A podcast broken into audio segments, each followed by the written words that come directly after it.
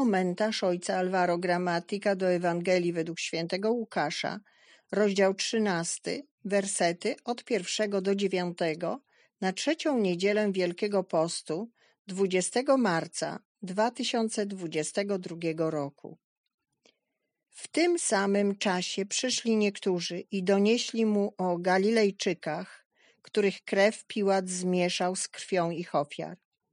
Jezus im odpowiedział: Czyż myślicie, że ci Galilejczycy byli większymi grzesznikami niż inni mieszkańcy Galilei, że to ucierpieli? Bynajmniej, powiadam wam, lecz jeśli się nie nawrócicie, wszyscy podobnie zginiecie. Albo myślicie, że owych osiemnastu, na których zwaliła się wieża w Siloam i zabiła ich, było większymi winowajcami niż inni mieszkańcy Jerozolimy? Bynajmniej, powiadam wam, lecz jeśli się nie nawrócicie, wszyscy tak samo zginiecie. I opowiedział im następującą przypowieść. Pewien człowiek miał drzewo figowe zasadzone w swojej winnicy. Przyszedł i szukał na nim owoców, ale nie znalazł. Rzekł więc do ogrodnika: Oto już trzy lata, odkąd przychodzę i szukam owocu na tym drzewie figowym, a nie znajduję. Wytnij je. Po co jeszcze ziemię wyjaławia?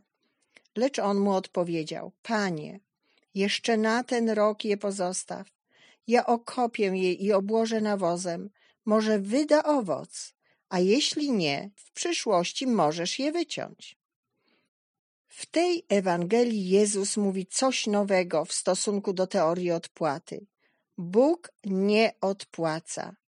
Dla ówczesnej mentalności żydowskiej trudności i nieszczęścia w życiu były oznakami Bożego Sądu. Płaci się za popełnione winy. Przekonanie to wynika z naszego sposobu myślenia ludzi naznaczonych grzechem, którym trudno uwierzyć w dobroć Bożą. Po utracie ziemskiego raju wszystko nosi ranę poczucia winy i wszystko jest postrzegane w ten sposób, że dobro i zło są bezpośrednią konsekwencją naszych działań. Natomiast Jezus ma inny sposób myślenia. On nie wychodzi od grzechu, lecz od miłosierdzia Bożego. Wynika z tego, że grzech staje się względny w obliczu Jego miłości do nas. Dlatego nawet jeśli człowiek grzeszy, Bóg nie karze. Jeśli już, to Jezus mówi, że przez brak nawrócenia sami się potępiamy. To my oddalamy się od Niego, a nie odwrotnie, bo boimy się osądu, który często jest tylko projekcją naszego poczucia winy. Boimy się zbliżyć do Boga, ponieważ wątpimy w Jego dobroć.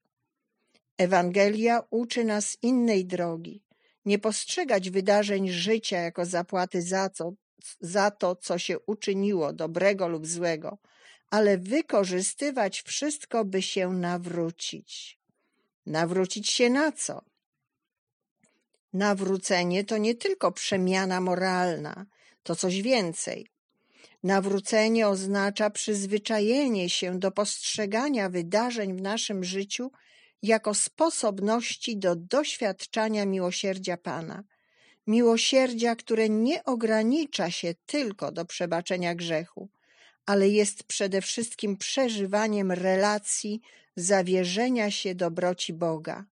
Boga, który nieustannie sprawia, że słońce wschodzi nad wszystkimi, zarówno nad dobrymi, jak i nad złymi, ponieważ On nie ma względu na osoby. Przypowieść o drzewie figowym potwierdza tylko tę myśl, by wykorzystywać teraźniejszość do wydawania owoców. Jan Chrzciciel powiedziałby, że należy przynosić owoce nawrócenia. Obecny czas jest zawsze czasem szansy, a nie rozpaczy, ponieważ Boża miłość do nas jest trwała. My jesteśmy tymi, którzy w obliczu trudności zamykają się na wszelką możliwość. Natomiast dla Jezusa każdy czas, obecny czas jest możliwością przemiany, doświadczenia błogosławieństwa Pana.